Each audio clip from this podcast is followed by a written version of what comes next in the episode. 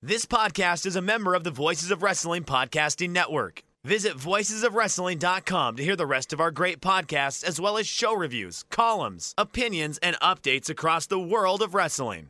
Not only is Big Van Vader the most awesome athlete World Championship Wrestling has ever seen at 6'5", 450 pounds, but back on December 30th in Baltimore, he became for the second time the heavyweight champion of the world. Here's an athlete that's held titles all over the world, and now he is the world heavyweight champion once again. But the athlete Big Van Vader goes further than that.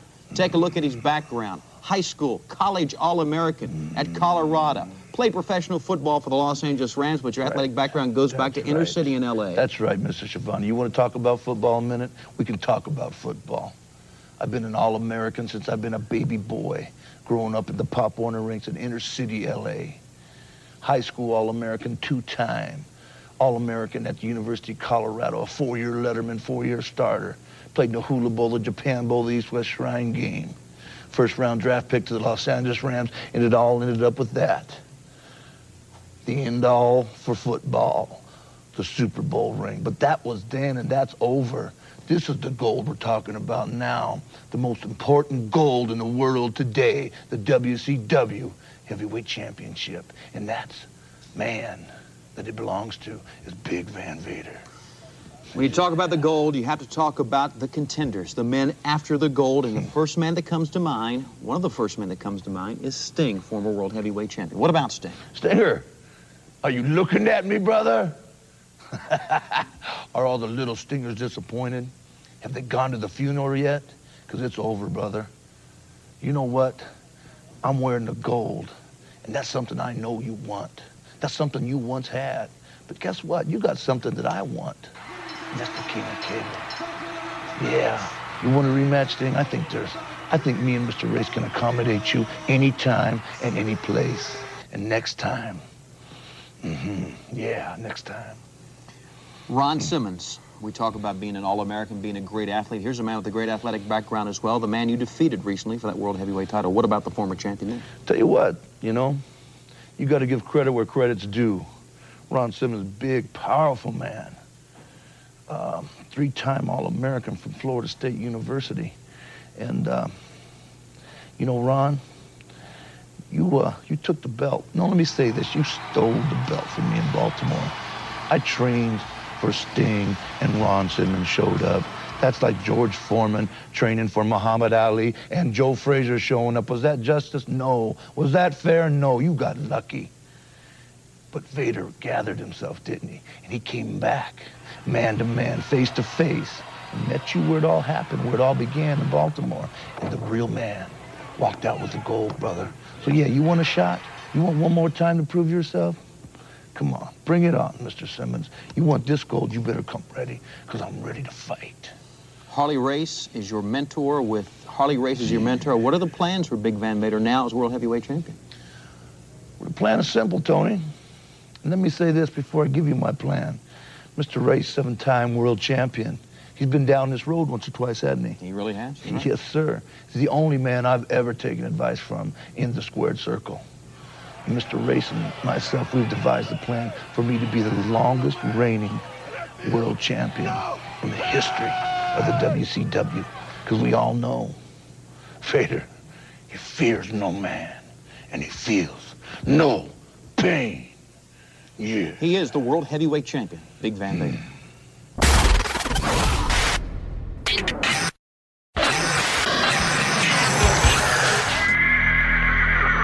Don't hate the player. Hate the game. Cho, cho, chosen one. You simply ravishing. So high five. What time is it? N-W-O. You're listening to Music of the Mat on the Voices of Wrestling Podcast Network. Hello, and welcome to Music of the Mat, the podcast devoted exclusively to the music of pro wrestling. It's all part of the Voices of Wrestling Podcast Network. I'm your host, Andrew Rich. This is episode 95, and it is about the themes of Big Van Vader. And making his debut on the podcast here is a contributor for Voices of Wrestling, and uh, technically is a fellow Andrew, although he goes by Andy. It's Andy LaBarre. Hello, Andy. Hello, Andrew, fellow Andrew. Thanks for having me. It's a long time coming. Happy to be here and happy to, to cover themes of uh, one of my favorite wrestlers of all time. Yeah, I'm glad you're on the show here finally for the first time. Um, although it's funny, uh, you asked me recently when you were going to come on, and I said, I said soon. Don't worry, I have a special topic in mind just for you. And when I told you it was going to be about Big Van Vader, uh, you laughed because you thought it was going to be about something else entirely. I guess so. Yeah, I didn't know. I mean, I'm a little. Uh, I don't think I have necessarily different tastes than a lot of the other people in our our that are contributors voice of wrestling, but I'm not on the up and up with maybe some more modern things or especially modern Japanese wrestling right now. And uh, while I love Vader, I've never really paid attention to his themes other than than really one or two in particular. So that was not what I was expecting. But I do think that uh, I guess I'm honored that you were thinking of me for that perfect perfect project. And uh, after kind of doing some research, I feel like uh, I'm ready to go with the the man they call Vader. Yeah, well, I think I know you well enough, where, um, or at least through your uh, Omakase draft history alone, that um, when I thought of the topic for Vader, uh, I penciled your name right in because he is one of the ultimate Beef Boy wrestlers, and you are a big fan of the Beef Boy wrestlers, Andy. So, oh yeah, I love, uh, I love big beefy wrestlers. In fact, one of my favorite indie wrestlers is a guy that goes by the name Big Beef, uh, and uh, yeah, I, I love the the big kind of ugly fat wrestlers. Those are those are usually my favorites. Mm. Well, before we get to the topic of, Vader, uh, since this is your first time on the show here, Andy, I'll ask you something that I ask a lot of my first time guests. Uh, when and how did you become a wrestling fan? Uh, yeah, excellent question. Um, I've been a wrestling fan uh, for a long time, not necessarily as far back as I can remember. Um, and I don't have an exact moment. I know a lot of people have like one match that they saw or one one moment. Um, and mine, I, I have always been interested in wrestling, probably going back to being three or four years old. Uh, I'm almost 35 now, so we're talking about 1989, 1990, um, and uh, I I don't really have a, a particular moment. Uh, I do remember very early on having like a Sting, Ultimate Warrior, and Hulk Hogan toys. Um, and so somehow I knew these big, larger than life characters. Um, I don't remember ever watching WCW. I had the WCW comic books um, as a, a, not toddler, but a preschool age kid. Um, but I, I, guess I usually point to uh, WrestleMania six or WrestleMania seven as kind of my beginning of fandom. So really that that peak Ultimate Warrior era, that that that that one year where he was kind of the the title holder, and then uh, into WrestleMania 7 mm-hmm. And uh, has music played a big part in your wrestling fandom at all? Um, off and on. I mean, in the in the late '90s, in the Attitude Era, uh, in particular, when WWF was releasing the the CDs um, quite often. I know you've covered a lot of them. Uh, when it, well, I can't remember the name of it now. The the rap CD that they did too. Um, oh, aggression. You, aggression. Yeah, yeah, yeah. I, I, definitely had that. Um, so that was a fun episode when you did that episode. Um, so yeah, I mean, it, it's it's definitely something that as I was younger, I thought it was like the the peak of music almost, uh, but but not so much now. I mean, I, I do enjoy it. I think a good theme can really make a wrestler. A bad theme can really ruin my enjoy, enjoyment of a wrestler. Um, but uh, yeah, I've done I've done other radio shows pre Music of the Mat. Not my time on here, but even just knowing you uh, about wrestling themes before, like we're on college radio. Um, but I don't have nearly the the background that you do or knowledge that you do. Uh, okay, that that's fine. That's fine. Don't worry about it. Uh, uh, well, today, Andy, we are indeed looking at the themes of one of the most iconic big man wrestlers of all time, a man who made a lasting legacy not just here in the States, but also in Japan and Europe as well, and someone who uh, sadly died just a few years ago. It's Big Van Vader, or the man they call Vader, or Super Vader, or just plain old Vader, or Bull Power, or any other cool names used by Leon White, which is not a cool name. Uh, which, which, you know, when I was preparing for this episode here, Andy, I looked up some footage of him when he was just starting out in AWA in 85, 86, when he was just the baby bull, Leon White. And he doesn't really look all that special. He's just a, a you know a big burly guy with a receding hairline and in black pants. But I think it really speaks to, I guess, like the transformative magic of wrestling, if you will. how you can take the same guy and shave his head a certain way, give him a, a certain unique looking mask and, and a singlet, give him a helmet that looks like it was forged by Satan himself, and you give him a terrifying new name and just have him destroy guys in mere minutes. And all of a sudden, you go from Leon White, just another big man, to Big Van Vader, a pro wrestling legend. Um, I think it's pretty incredible how one character change completely changed the outlook of this guy's career, Andy. Yeah, definitely. I mean, good on uh, I guess all Japan and New Japan uh, for their dealings and bringing him over and, and repackaging him. Uh, those early AWA runs when he's it's funny they call him Baby Bull, but he's like 30 years old even when he starts out. So he's not not much of a baby. I mean, he looks like in classic 80s fashion. He looks, you know, he looks like he's been doing this for 25 years, even though he's brand new and all this stuff. he, he, looks grizzled uh, due to his time in football and whatever else. But um, yeah, you're right. I mean, he's I when I was watching some AWA to prepare for this, I was like, you know, he's basically like uh pre Heart Foundation Jim Neidhart. Like he's just kind of like this big burly guy who can beat, you know, 95% of the, the world up, but there's nothing really that special about him. Uh, but yeah, the the gimmick that he eventually got that we all know and love, uh, really, uh, it couldn't really have worked for anybody else, and he he made it work as as well as it could have.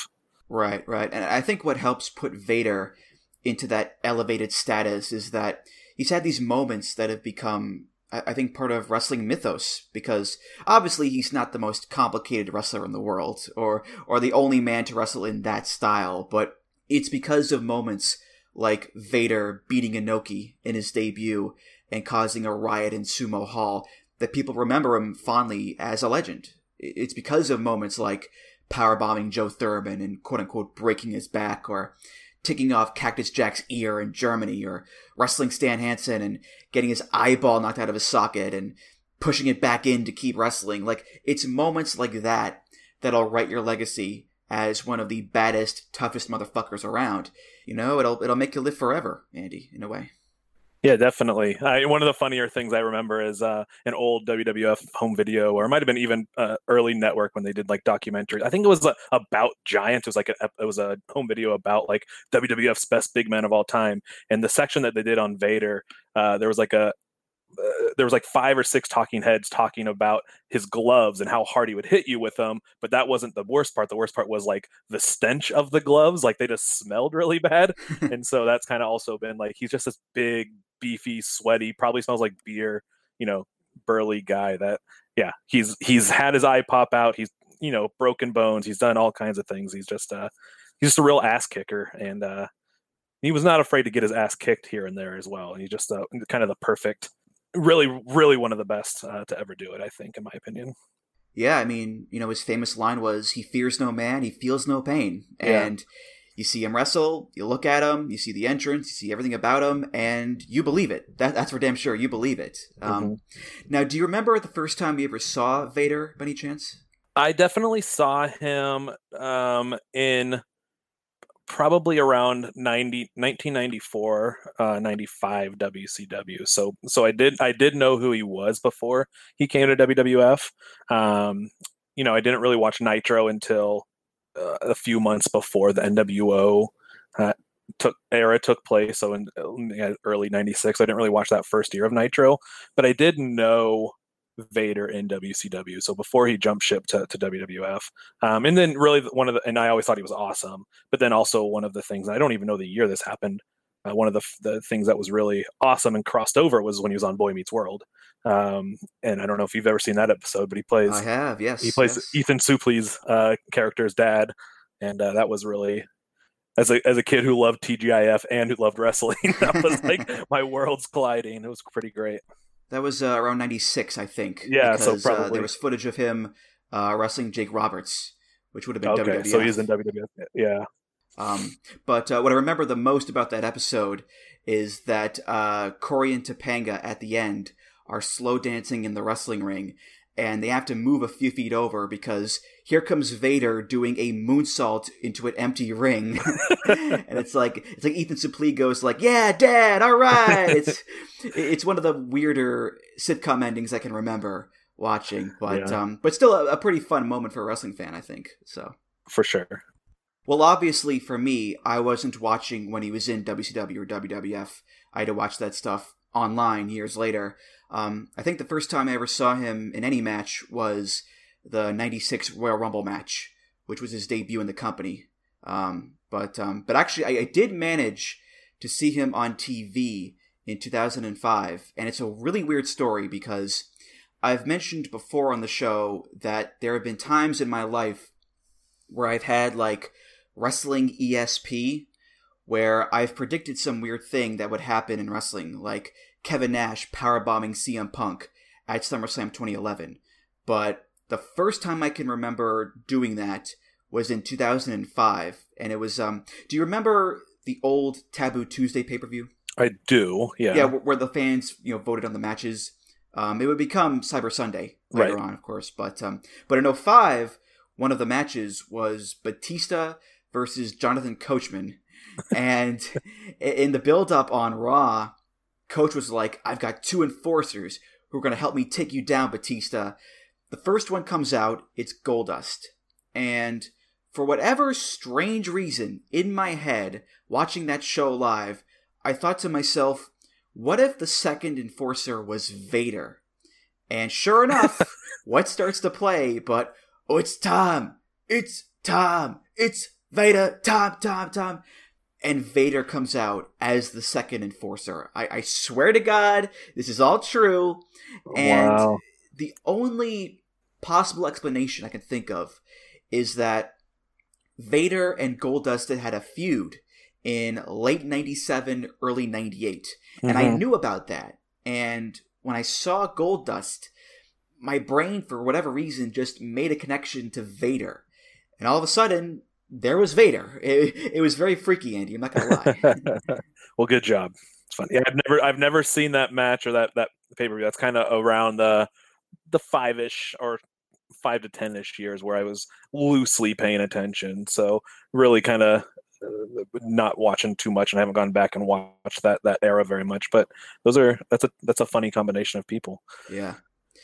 So let's get to these themes here. Uh, we have Great. six to talk about, and uh, Leon White he broke into wrestling as we said with the uh, AWA in '85 under the name Baby Bull Leon White but he really got his first big success in the CWA, the Catch Wrestling Association in Austria and Germany, run by Otto Wanz.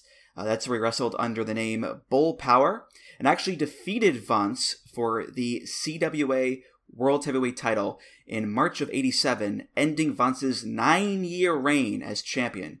So, quite a big deal there. And uh, they would feud for a few years, trade the belt back and forth. Uh, Bull Power eventually got his first theme in the CWA.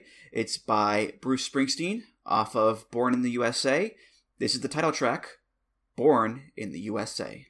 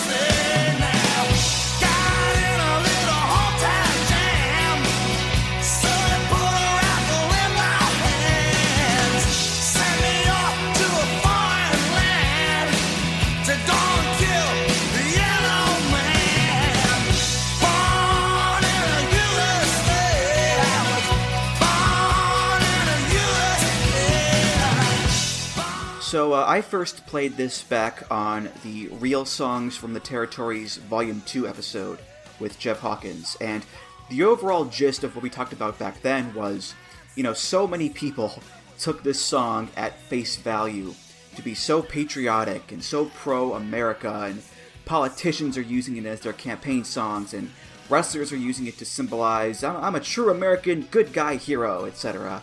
Um, when the reality just shows, that, just shows that wrestlers and oh sorry, I'm cut you off. You're oh. the point. I know what Go you're gonna say too. Yes. That, uh, that wrestlers and politicians equally as stupid, right? Yes. but but that, that the reality of the situation is, of course, that the song is rather scathing towards America and the way that Vietnam vets were treated by Americans after the war. And there is that disconnect between the usage and the intent of the artist.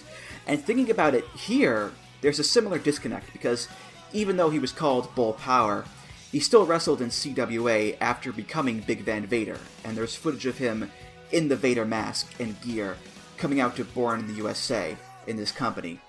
And the very notion of Big Van Vader coming out to blue jeans Bruce Springsteen is rather strange, I think. But I think here it's just another case of, you know, the imposing American force coming in, winning the belt, and he's coming out to supposedly the most pro-American song of all time, "Born in the USA." Uh, so I think I think that's the extent of the thought process uh, in regards to Bull Power using this song, Andy. Yeah, definitely. It is. I mean, yeah, you you hit the nail on the head. I think it's just kind of one of those recognizable songs. I mean, Born in the USA uh, is one of the biggest, al- highest selling albums of the '80s. It's it's you know everyone knows it, and that's it's kind of like the rock equivalent of Thriller in that way uh, for a lot of people. It just like it was everywhere, uh, and it's one of those things that like so many songs uh, and so many albums, people just just took it face value. Um, and you know, Vader and AWA, I guess, well, Baby Bull and, and early Bull Power there, uh, Leon White, you know, was kind of this mid-western or western ex-football player, just you know, looked like a big truck driver, just this all-American guy. So, I guess that was kind of the where they were running with it. Um, it is interesting to see those old CWA matches and see how much he is like hated though, even before he he becomes Vader and with a, such a upbeat song, even if it's got a downbeat message. He's really booed out of the building uh, in CWA, so it's it's just kind of a funny contrast. Yeah, and there's a contrast too with the music of Otto Wanz because Mhm. you know Wanz, the owner of the company, the hero of Austria, he ain't coming out to Bruce Springsteen, that's for damn sure, or or any other contemporary pop or rock artist. He's, he's coming out to some traditional jaunty German orchestral music, you know. Dun, dun, dun, so musically, you're setting up a good opposition between the big rock guitars, the big keyboards, the 80s riffic American bad guy, and uh, the Austrian hero who represents his, his people and his culture with pride. Does the song necessarily make sense with Bull Power or whatever? Not really, no, but again, I could see what they were going for. So, I definitely I wonder like I, if you could ever take out I think that's that's the the genius of that song uh, and and Bruce Springsteen a lot of times in general is I wonder if you took out the verses and just had just the instrumental and then the chorus. I mean then it would be like the most patriotic song ever and it would really work the way they wanted and, and then it would fit. But yeah with with the verses especially that last verse where you know he talks about just being stuck at the refinery uh, essentially and no one's coming to help him um, that's always kind of as it I, my family was more big Bruce Springsteen listeners, and that's always kind of hit home, hit not necessarily hit home, but really like, oh yeah, okay, we don't necessarily treat our veterans uh, as well as we should. Um, it's always been something to reflect on, but it's uh, yeah, it doesn't fit him the best. hey, wrestling, yeah, Yeah. A real, uh, a real picker upper for sure. Yeah, for sure. Um, so in uh, December of '87, uh, Leon goes over to Japan. Uh, first, he's supposed to go to All Japan, but he actually makes his debut in New Japan under the new name Big Van Vader, with uh, a very early version of the character too, because he had the helmet, but he didn't have the mask, and he wore long tights. And eventually, he would get the full black and red lightning mask, and then the actual proper Vader mask too, and so forth. But this is where he started as Vader, and you want to talk about like auspicious debuts. Uh, this is it because he shows up after Antonio Inoki has just wrestled Riki Choshu, and the story goes is that he was brought in by Takeshi Kitano. Yes, that Takeshi Kitano, the actor, uh, beat Takeshi because you know he was feuding with Inoki with his own group of guys at the time. Um, now the fans were already angry at this point in the show and had thrown garbage in the ring earlier because they hated the angle apparently. And then Vader shows up, and him and Inoki have an impromptu match, and Vader just destroys Inoki in three minutes. just like that, he beats the god of New Japan. And it actually causes a riot in the building that gets New Japan banned from Sumo Hall for like over a year. Um, and also, the company lost its primetime TV slot on Asahi TV. So, yeah, quite the debut for Big Van Vader. And uh, of course, he would go on to become a multi time IWGP Heavyweight Champion, the first foreigner to ever win that belt, which is a pretty massive accomplishment. And uh, yeah, Vader became a superstar for New Japan Pro Wrestling in the late 80s and early 90s. Uh, his theme in New Japan is originally by the band Rainbow off of their album Down to Earth, but Vader used an instrumental remake of the song by NJP Unit. This is off of New Japan Pro Wrestling 30th Anniversary Best Album, and it's called Eyes of the World.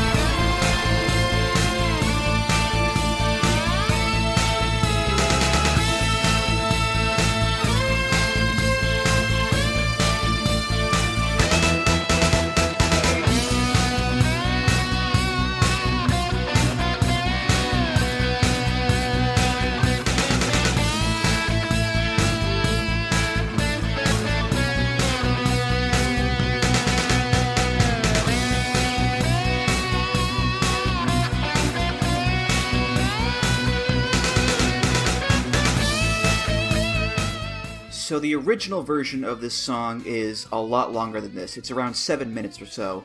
And New Japan did do a full re recording of the song with vocals and everything on uh, one of their albums, but Vader came out to this truncated version. And the intro of the original song is awesome because it starts off with this howling wind, and then the low synth line slowly fades in. Boom, bada boom, boom, bada boom, boom, boom, boom, bada boom, bada boom, boom.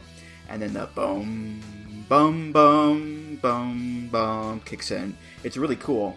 This one, it's also great because it starts off with an explosion, and you still get the boom, boom, boom intro, but it feels like there's a greater sense of urgency with it, while still giving off that sense of impending doom as well, because that melody just keeps rising and rising and rising until bang, another explosion into the main body of the song. And impending doom and Vader, they tend to go hand in hand, Andy. Yeah, for sure. I mean, uh, if if Born in the USA didn't work, this this one definitely works. Uh, I really love the, the the NJP unit version of this. I like I really like Rainbow and pretty much all Ritchie Blackmore uh, projects. Um, I like the first three D, uh, Rainbow albums a lot more with with with Ronnie James singing. Um, yep. But uh, you know, it, I, I, really like the NJP unit version. It just seems a little bit louder, punchier. Obviously, it's recorded uh, a little bit later than the original album and things like that, so more digital or whatnot. But it's uh, yeah, it just you would see if you would see him in the mask, see him walking down with that that kind of gong ish sound. Um, it's just it's it's pretty perfect. It's it's an excellent theme. Yeah, the best term I can use to describe this song is action packed. Yes, right? Because sure. it's not necessarily the scariest, most doom and gloom song ever. It's not mm-hmm. like Bull Nakano's theme or, or Kane's theme or something like that, but it's always go, go, go. Keep up the pace, keep up the music. The drums are always constant. There's a, a guitar solo here. There's a keyboard melody there.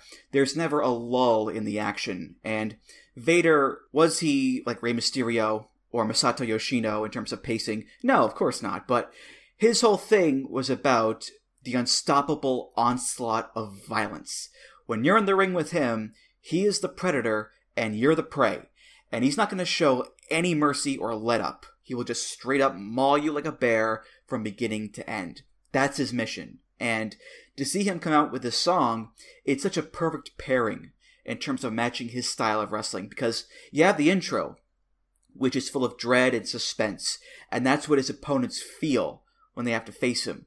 And then it follows up that dread with the impactful action in the ring. So I think it's a tremendously effective theme in that regard, Andy. Yeah, for sure. I, I 100% agree. I think what, what's interesting is the way that the song's structured, like you said, with the original version being uh, quite a bit longer, but the, the truncated version, even when it starts to go into those solos and and those uh, keep both guitar and keyboard solos, you know, you could turn it basically Vader a baby face and it would still work in that aspect. There'd still be this doom of, oh, he's still an ass kicker, he's still this super heavyweight.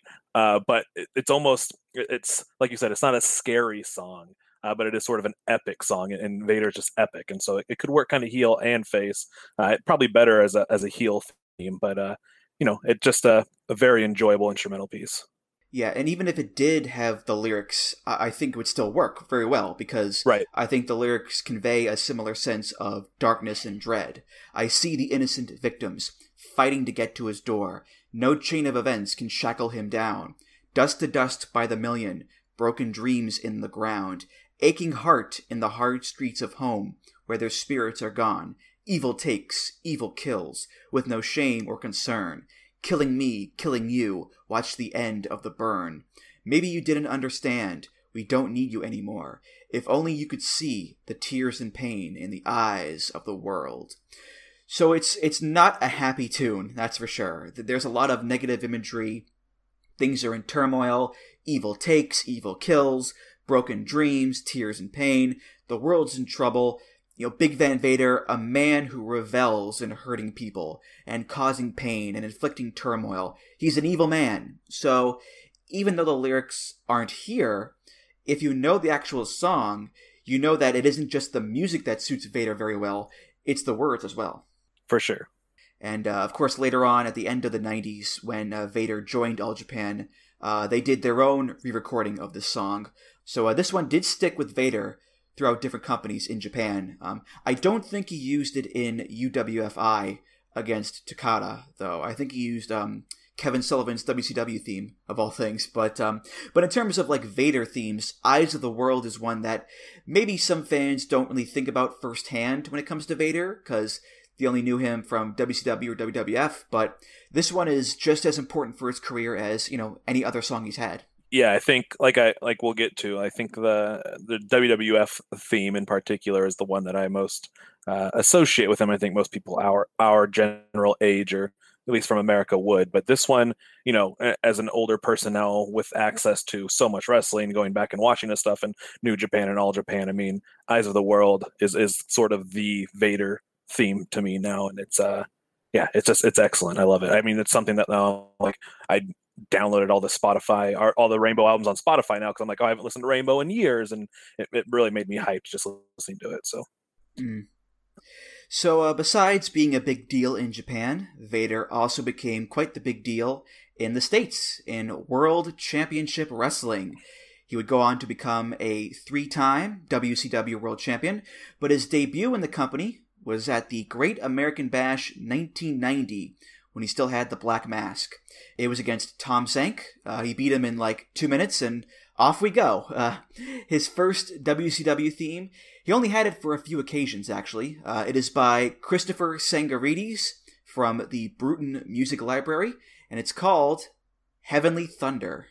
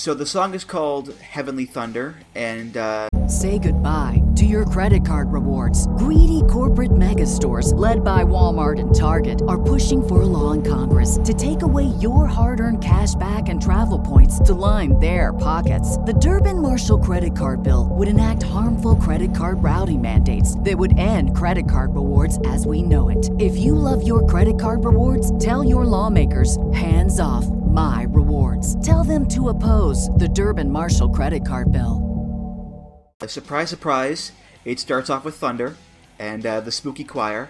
Again, the intro setting the doom and gloom tone quite well. And then that guitar riff kicks in. Down, down, down, down. And the drums kick in. That steady dun, cha, dun, cha beat. And that's the first minute of the song. And it's just plain awesome. Like, I know I said that Vader only had this for a few times, but that's a real shame because this song, it's just, it's so perfect for Big Van Vader, Andy. I love it so much. Oh yeah, and we'll get we'll get uh, to his next one, but this is this would have should have followed him throughout his WCW run for years. It's a shame, you know. Looking at Cage match, I don't know if if the Tom Zenks match is the only televised match that would have even had this theme. It seems like I think it might be. I think it might be. yeah, Bash of the yeah. Beach, and then it seems like in 1990 he only did house shows, and then he changed his theme for his December comeback. So uh, that's a bummer because it's it's yeah. While it's uh, it's not a perfect theme, I think it, it you know for that era of WCW where things were like you know, quite simple. A lot of the themes were, were quite simple, and a lot of them sounded similar. Um, this one, you know, is, is very doomy. Um, that guitar, you know, solo, and yeah, it's just it's it fits him just stalking down to the ring uh, perfectly. Gets him over as, as evil, essentially, and that's really what they. Not, not New Japan evil, but but it gets him over as as an evil wrestler, and that's really what they wanted to convey. yeah, all the components of the song just work so well, right? I mean, it, it's Mhm. heavy. That's an important part.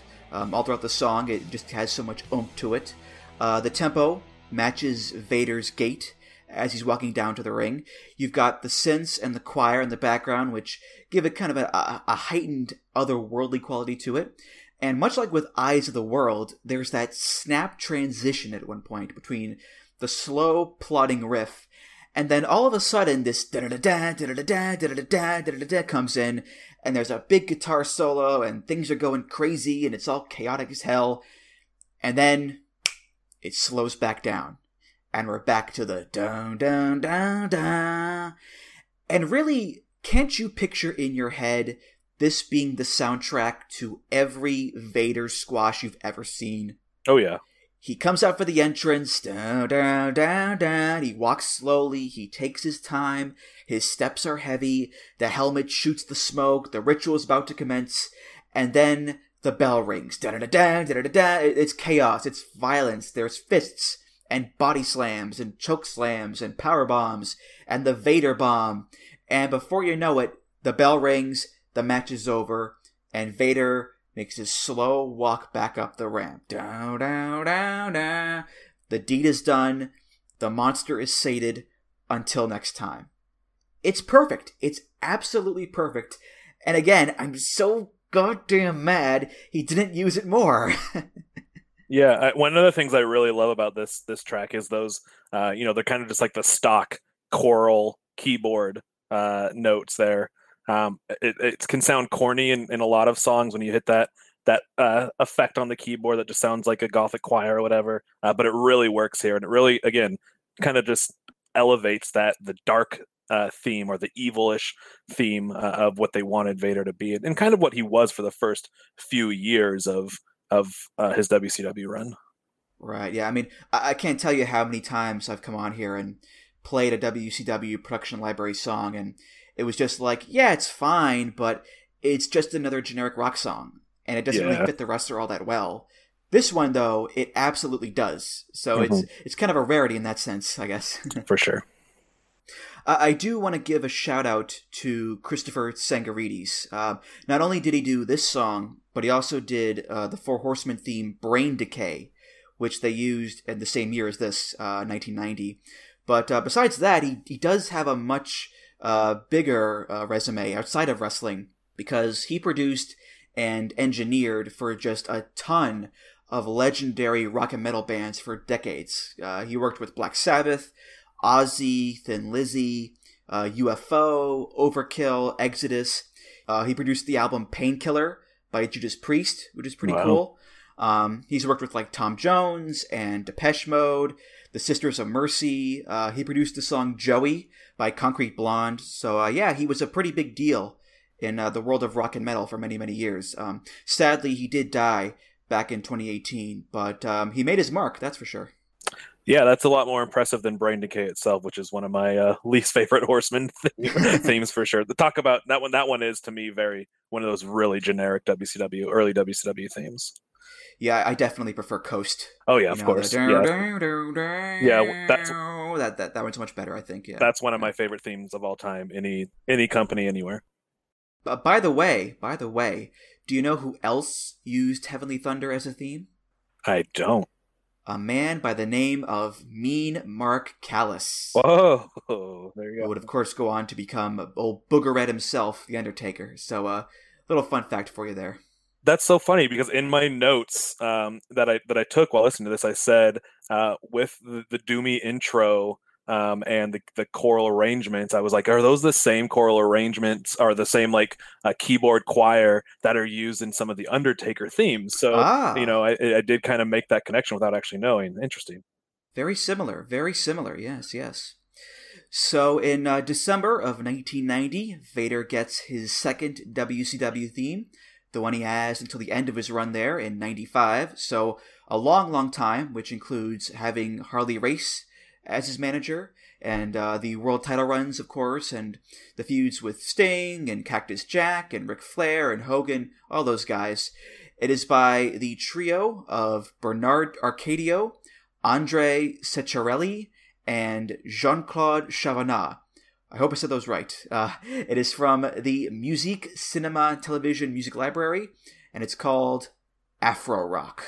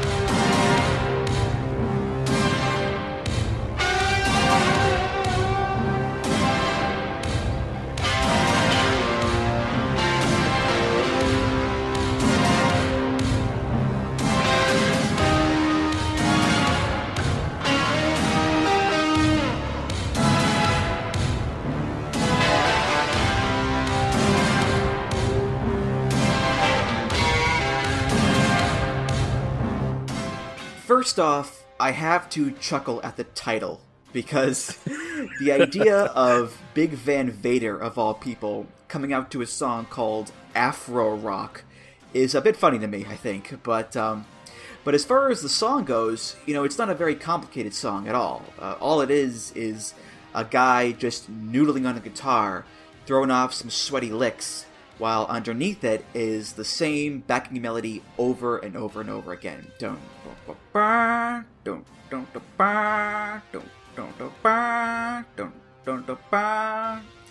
And it's just that, pretty much, for about four minutes. And I know he had this theme song for pretty much almost all of his run there in the company, and some people may think that this is blasphemy on my part, but this song just doesn't do it for me at all. I can't get into it. Uh, again, I understand that this is the Vader WCW theme, but it just doesn't grab me like other Vader themes do, Andy. Uh, what about you? No, I, I actually wrote that this is far and away the worst thing that we'll be covering here, and, and really, like you said before, really goes to one of those generic kind of WCW NWA themes. It's I, I, one of the things I, I thought was like if you were live in the arena and this came through and you're watching Vader come down, it probably works a lot better with how repetitive it is, and, and you know it, the drums probably sound a little bit louder. Um, but yeah, just listening to it as its own piece of music, it's it just seems really lazy and, and really cheap. Like they just busted it out in 15 minutes. And said, "Oh yeah, that's good enough," and let's do it. I also wrote that the, the guitar solo, uh, I guess like midway through the song, I mean, I actually like laughed out loud. It reminded me of like one of those like Creed shreds videos that were hot like ten years ago. You know, where it's like someone Yeah, that doesn't yeah. know how to play. Any, it's obviously not that bad, but it was. Yeah, I, I somehow have never connected it really. You know, while watching this era back, which is my favorite era of Vader um, from '90 to '95. Uh, I've never really paid attention too much to this theme. Um, I don't. I wonder, uh, do they actually use this on the network, or do they they use like Mastodon? Uh, We'll be covering. I don't know actually. I'd because they do that with a lot of like the, the wrestlers who would you know go on to WWF. They they use their Yeah, WWF yeah. themes and redub them. I have to go. I mean, we'll have to go back and check. But this one really, yeah, struck me as just terribly boring. And, and considering the the quality of matches that he had in WCW at this time, you know, with Sting, Cactus Jack, Dustin Rhodes, Flair, uh, Big Bubba, which was carried. Uh, they talked about on Omakase this week. Uh, John and Gerard. It was, you know, it's it's just it's kind of sad, especially considering how good Heavenly Thunder was. Yeah, to me, it's not like this song just doesn't work for Vader at all. I, I think it does in some ways because it does give off a very menacing vibe. Um, but there's also like a majestic tone as Mhm. well, with the keyboards sounding kind of like a trumpet. So in my mind, it kind of brands Vader as like this tyrant, this this vicious king who beats up his subjects, which I think can kind of work in some ways. But yeah, overall, if we're comparing this to Heavenly Thunder, there's no contest. It doesn't stack up to that song whatsoever. And um, you know, if I had to rank all the Vader themes, yeah, honestly, this would not be very high on my list there. So Yeah, I mean, just imagine, imagine it's just like him coming down to this, and it, it, it obviously, if he's feuding with people like Sting at this time, Sting's got the man called Sting or whatever. You know, it's it's good contrast, but it's it's just it just seems lazy and, and, and it's quite boring to listen to outside of the context of the actual match. Yeah, well, you must have read my mind actually, because um, I also wrote down in my notes that this song works as a contrast with the themes of the other big stars in WCW that Vader was feuding with at the time, like you know, a man called Sting Mhm. or Don't Step to Ron, also Sprach Zarathustra, uh, American Made. So yes, it does work as a contrast, but then again, you could have done the exact same thing with Heavenly Thunder. For sure. That also works as a contrast with those themes, and it's a better song too. So, yeah, we're uh, we're, we're in sync with this one, that's for sure. Yeah. So, uh, Vader, like I said, he's in WCW until the fall of '95. He actually gets fired from the company after getting into a fight with Paul Orndorff backstage. So they let him go, and he eventually signs with the WWF and debuts there at the 96 Royal Rumble with Jim Cornette as his manager. And uh, did you know, Andy, that apparently Vince wanted to change Vader's name? I have heard that, but I don't remember the story or the name. So I, I, I have heard that either from from Cornette or some shoot or something like that. I, thi- I know it's a well known thing. Yeah, as uh, as Cornette tells it, uh, he wanted to change it to Mastodon. Oh. Ah, yeah, and luckily that did not happen. Uh, he was still just called Vader, or uh, the man they call Vader, as Vince would say in commentary quite often. Uh, the Mastodon name, though, would still be around somewhere else because Vader's WWF theme it's by Jim Johnston off of WWF The Music Volume Two. It's called Mastodon. It's time! It's time! It's Vader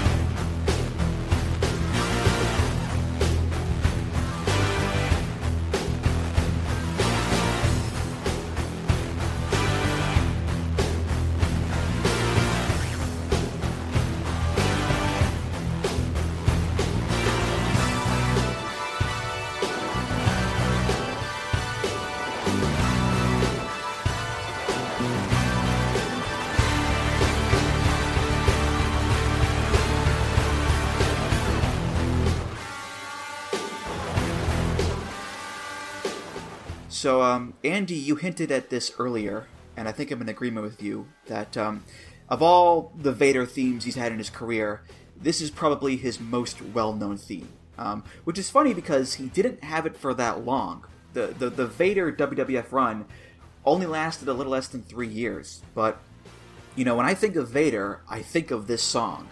Um, the stinger helps in that regard, I suppose. Oh, it's time! It's time! It's Vader time!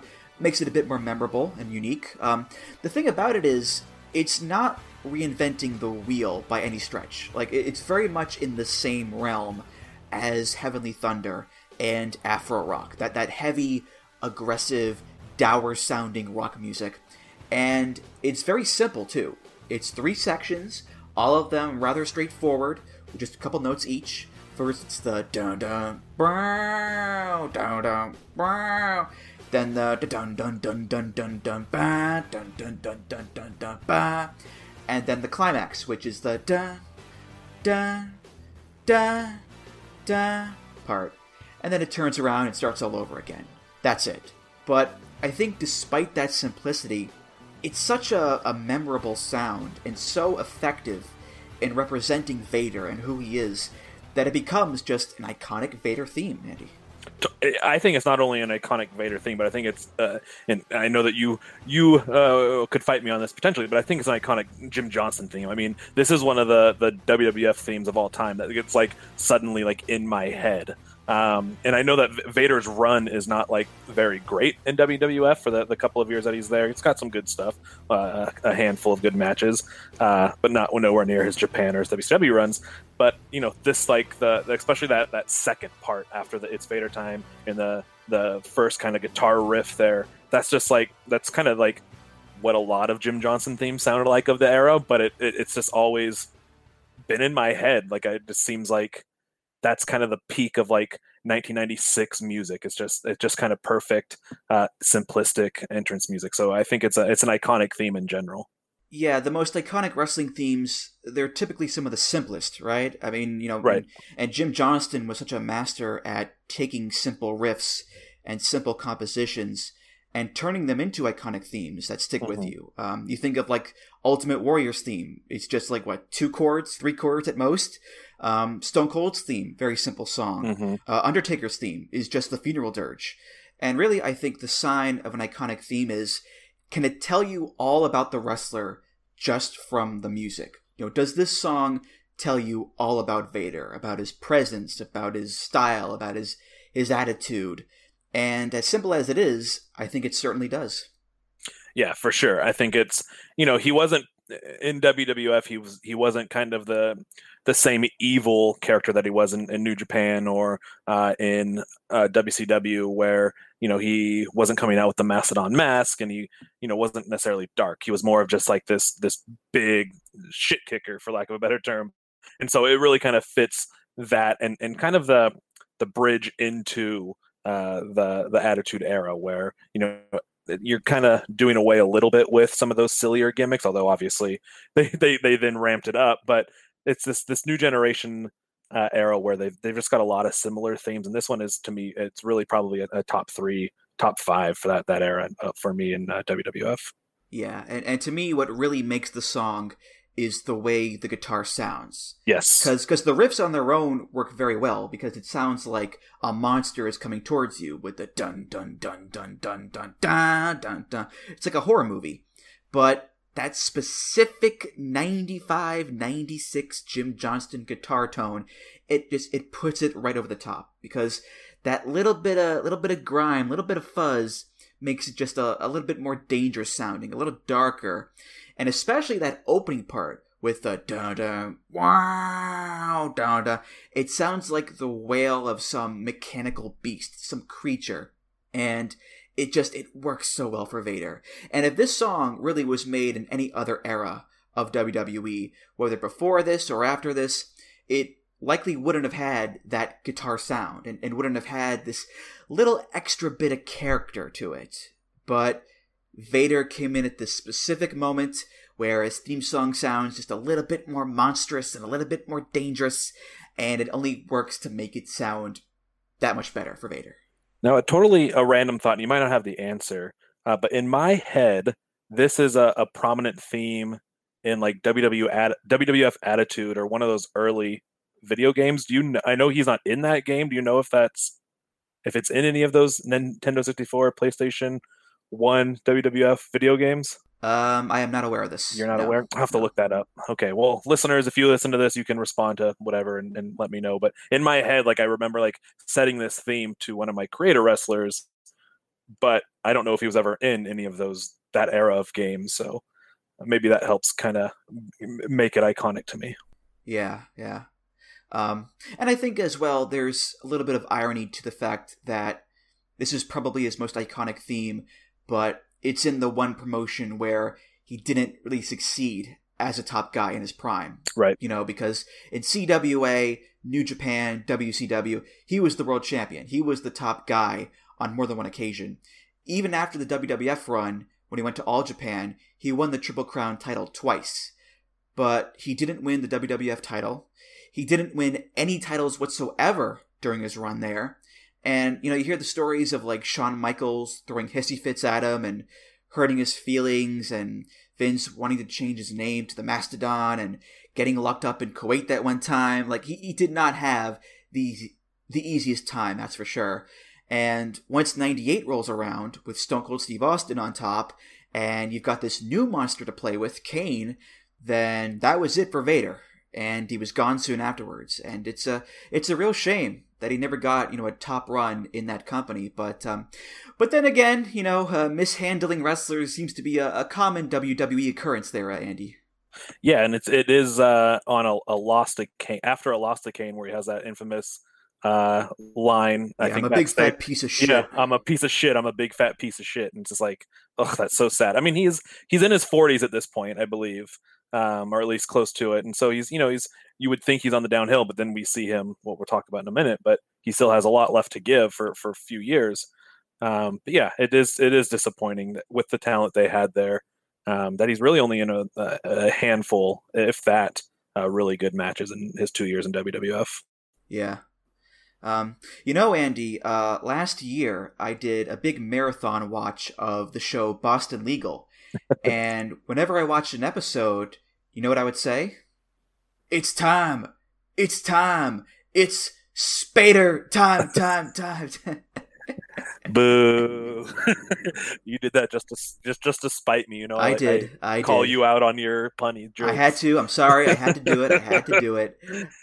Um, also, seeing as how I am Jewish, do you know what I say whenever I show up to Passover dinner? It's time. It's time. It's Seder, Seder time, time. That's it. No more. I promise. I'm done. I'm done. I, I got that one. Thank you. Okay. Thank you. so uh, Vader would continue to use Mastodon for uh, many of his post WWF appearances in the States and Europe and places like that. But that is not the last theme of the episode. The last theme is this song. When Vader left WWF towards the end of 98, he went back to Japan. And like I said, he joined All Japan and then later on made the jump to Noah. And the song he would use there, I'll be honest, I have absolutely no idea who does it. I cannot find any information about it. The only things I do know are that Vader is in the song saying his own name, and that the song is called Vader Time. It's time! It's! Vader time! So,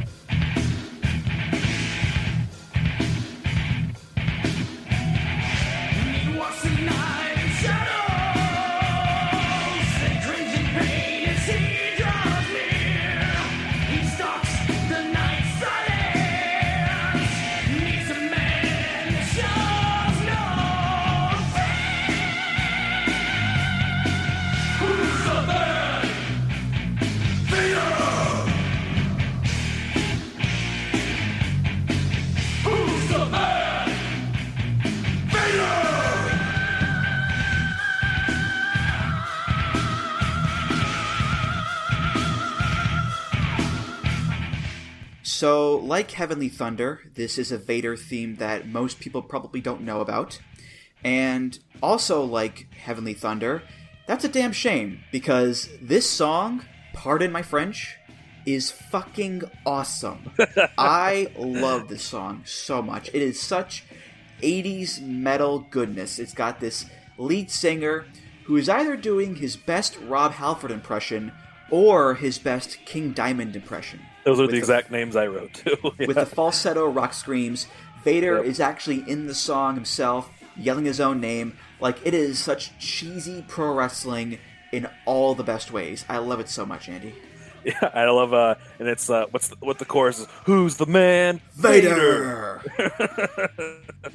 yeah, it's super silly, it's super corny. It really kind of fits that that first year or so of, of Noah. Um I mean it's it is just it really fits that early 2000 everything kind of balls of the wall um you know, it, it is it's a lot of fun. Does it does it fit as well as, as some of the other ones we've talked about for, for the character of Vader, especially maybe an aging Vader? I don't know, but it's uh it is a pretty awesome track for sure. Yeah, yes. See, to me, this song is like the kick in the ass that Vader needed to get back on track. Yeah. Because by the end of that WWF run, he was in such a low point, but he leaves, he goes to All Japan, he wins the Triple Crown, he wins the Champion Carnival, and it's like, yes, Vader is back to actually being Vader again. And he's got a new song that's entire mission is to you know, put Vader over and tell you how much of a badass this guy is. He walks the night in shadows. They cringe in pain as he draws near. He stalks the night in silence. He's the man who shows no fear. Who's the man? Vader.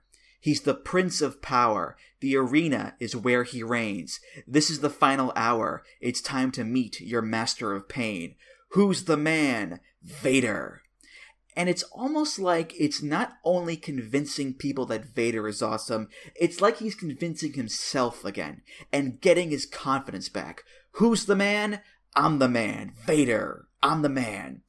And I think him saying his own name in the song is one of those little touches that makes the song not just more personal, but also kind of symbolic too. Yeah, I mean, I never, I didn't make that connection. That's that's great that you did. Now it's really making me think think that. Um, yeah, that's that's a great connection. I mean, it's, I don't know, it's uh you know, Vader is, is you would think after the WWF run, a lot of lesser wrestlers would just be, you know, down and out. We've we've seen that countless times. We've seen some people reinvent themselves in modern times. Someone like a Cody or, or whoever, Brodie Lee, and perhaps uh, we've seen that happen. You know, people reinvigorate their career when they would jump to WCW or ECW or TNA or anything like that. And, and but we've also seen more people just kind of like have a shitty WWF run and fade into obscurity or, or kind of have a sad life after that. And he really had, you know, uh, maybe his second or third biggest peak uh, uh, uh after his more or less failed WWF run. Um, so you know this really works, and it really I think uh, if you were to know the song, if you're someone that was at the shows regularly or or watching this, if it was on TV in Japan or whatever, you know, this seems like a song that you could sing along as you were doing, and could really kind of get you behind Vader, even if he's this this foreign invading heel. Um, you know, it, it really kind of reinvigorates the character for sure. Yeah, yeah, and and I think there's an importance too with the fact that he had this song in Japan mm-hmm. because Japan is where the character started. It's where the legend grew, and it's only right, I think, that you know now that Vader is back in Japan here, he gets a song that revitalizes him and his career, and he wins the Triple Crown and Champion Carnival. And when he went to Noah, he never became GHC champion, but he did make it to the semifinals of the tournament to crown the first champion, and him and Too Cold Scorpio were the first ever GHC tag team champions in history. So while I don't think that second Japan run was on the same level as the first one, he still got, you know, enough respect and enough accolades to be considered, I think, a nice gold watch run because after this he didn't have any more significant runs on top anywhere and his body was breaking down too, so he was essentially like semi-retired. But here he's got one last push, one last hurrah on top, and a theme song that I think is, you know, very worthy of someone like a Big Van Vader. Yeah, definitely in that no that first year of Noah, he's definitely you can you if you've watched any of that with, with him in it, whether it was the two Cold tag or, or any of his singles matches in that first GHC tournament or, or anything leading up, he's he's a shell of himself. I mean, it happens really fast from from the All Japan to the Noah uh, years, and and that happens with a lot of wrestlers, especially people that are that big. And for someone like him to have wrestled as well as he did for 20 almost 20 years is, very impressive obviously but um yeah he's a shell of himself in noah and kind of uses like a, a stepping stone for a lot of these people who are stepping up into this new promotion and making it what it was going to become um but i love that he did tag with Too Cold Scorpio i always thought that was weird and then I like that's what a random team. But then I was like, oh, they're like two of the only professional wrestlers from Colorado. So they were like a little Colorado Japanese uh, tag team there. So there you go. Yeah, very strange to see a, a dancing Too Cold Scorpio next to Big Van Vader, but uh, still a lot of fun just the same. So for sure, who also had a failed WWF run. Oh, that's right. Yeah, yeah. Wow, there you go. There you go. All right, well, those were the themes of Big Van Vader. And um, as I mentioned at the top of the broadcast, uh, sadly, Vader no longer with us. Uh, he died in 2018 at the age of 63. Uh, pretty young in this day and age, that's for sure. But he had been sick for quite a while, you know, heart failure, all sorts of problems. Uh, that said, though, I think Vader is someone who has a, a very secure legacy uh, between his look his accomplishments and uh, some of his more uh, infamous moments in wrestling, I think Vader is someone who people will just remember so vividly and so well for many more years to come, Andy. Yeah, for sure. I mean, I think, and I think it kind of comes and goes. I mean, people people are still discovering him and rediscovering him. Uh, from uh, you know, I, you may know that I when I first got into the podcast game about four years ago, four or five years ago, I did it with my best buddy, and we covered shoot style wrestling in particular, and we covered Vader and Takada's uh, uh feud in UWFI, and that was bringing eyes to a lot of uh, to that match or those series of matches that people have never seen these matches before myself included and it became really really popular in some of our most popular episodes and we made a t-shirt about it and we sold hundreds and hundreds of, of copies of this t-shirt that we eventually gave the print to um, the, the vader's family his uh, one of his sons and uh, i thought it was maybe used on pro wrestling tees but i'm looking now and it's not there anymore but uh, you know, people are still excited about Vader, and people are still, I think, uh, the look, especially with that mask and just the size. It's, it's he's got one of the most iconic looks ever, um, and he's he's kind of one of those immortal wrestling figures for sure. Yeah, I remember back in like 2012 uh, when they were doing the build up to Raw 1000. Uh, Heath Slater every week would face off against like a legend, and one of the weeks was Vader. Yep. And he came out and got a really nice pop in the crowd, and they were chanting for Vader bomb, Vader bomb, and they were doing like the uh, the V hand taunt, and it was just a, a nice moment of recognition for the guy um, after all those years. And um, I know later on he would also induct uh, Stan Hansen into the Hall of Fame, and he wore the uh, he wore the glasses with the, the slinky eyeball on it. That was a, a cute little moment and a nice little uh, nice little ode to the past there. But um, but yeah, Vader. As long as people remember him, they will look back on him very fondly. I think because he's Vader. You know, he's he's cool, he's awesome, and uh, he's just a real badass legend all around. So in his last match against uh, a VOW favorite, Will Ospreay. Oh yes, yes, the, very infamous. The, right. the, sh- the, shoot that turned into the work, yeah. Yeah, with Pete Dunne as uh, as Vader Jr. Apparently.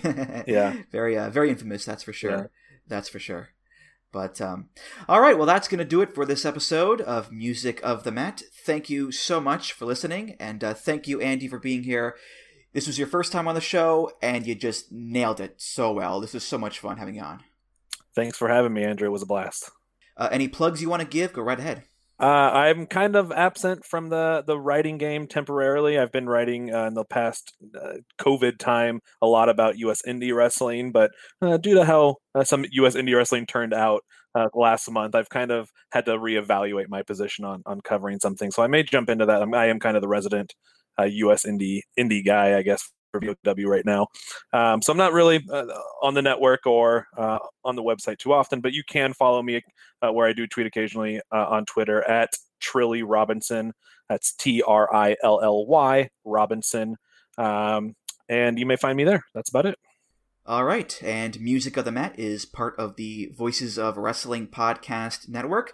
You can check out all the great podcasts on there at voicesofwrestling.com. Follow the show on Twitter at Music of the Mat. Follow me on Twitter at Andrew T. Rich. You can discuss this and all past episodes at the VOW Discord. That's voicesofwrestling.com slash discord. If you want to donate to the show, you can do that.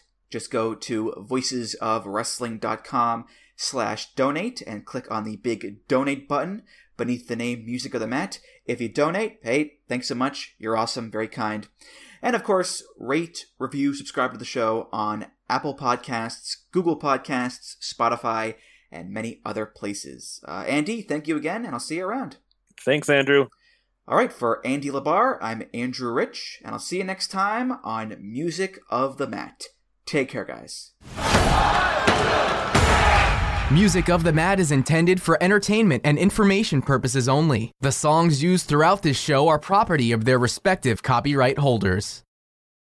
BetMGM has an unreal deal for sports fans in Virginia. Turn $5 into $150 instantly when you place your first wager at BetMGM. Simply download the BetMGM app and sign up using code Champion150. Then, place a $5 wager on any sport. You'll receive $150 in bonus bets, regardless of your wager's outcome. And if you think the fun stops there, the King of Sportsbooks has plenty of surprises in store. Check out daily promotions, same game parlays, live bets, and so much more. Download the app in Virginia today and get $150 in bonus bets instantly from your first wager only at BetMGM. BetMGM and GameSense remind you to play responsibly. See BetMGM.com for terms. 21 plus only, Virginia only. New customer offer, subject to eligibility requirements. Rewards are non withdrawable bonus bets that expire in seven days. Please gamble responsibly. Gambling problem? Call 1 800 Gambler. Promotional offer not available in Washington, D.C. Say goodbye to your credit card rewards. Greedy corporate mega stores, led by Walmart and Target, are pushing for a law in Congress to take away your hard earned cash back and travel points to line their pockets. The Durbin Marshall credit card bill would enact harmful credit card routing mandates that would end credit card rewards as we know it. If you love your credit card rewards, tell your lawmakers hands off my rewards. Tell them to oppose the Durbin Marshall credit card bill.